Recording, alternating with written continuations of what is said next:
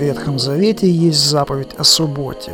Последователи иудаизма, чтобы угодить Богу, стараются не делать никаких дел в субботу. Тех, кто работает в этот день, ортодоксальные евреи считают грешниками.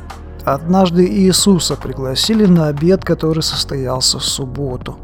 Фарисеи, также приглашенные на застолье, внимательно наблюдали, не сделает ли Иисус какого-либо дела. В какой-то момент появился человек больной водянкой.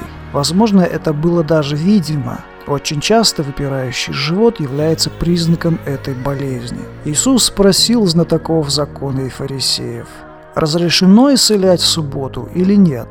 Они молчали. Тогда Иисус, коснувшись человека, исцелил его. Затем он сказал им, «Если у кого-то из вас сын или вол упадет в колодец, разве вы не вытащите его немедленно, даже если это будет в субботу?» Им нечего было ответить. Иудаизм позволяет помогать человеку, если его жизнь в опасности.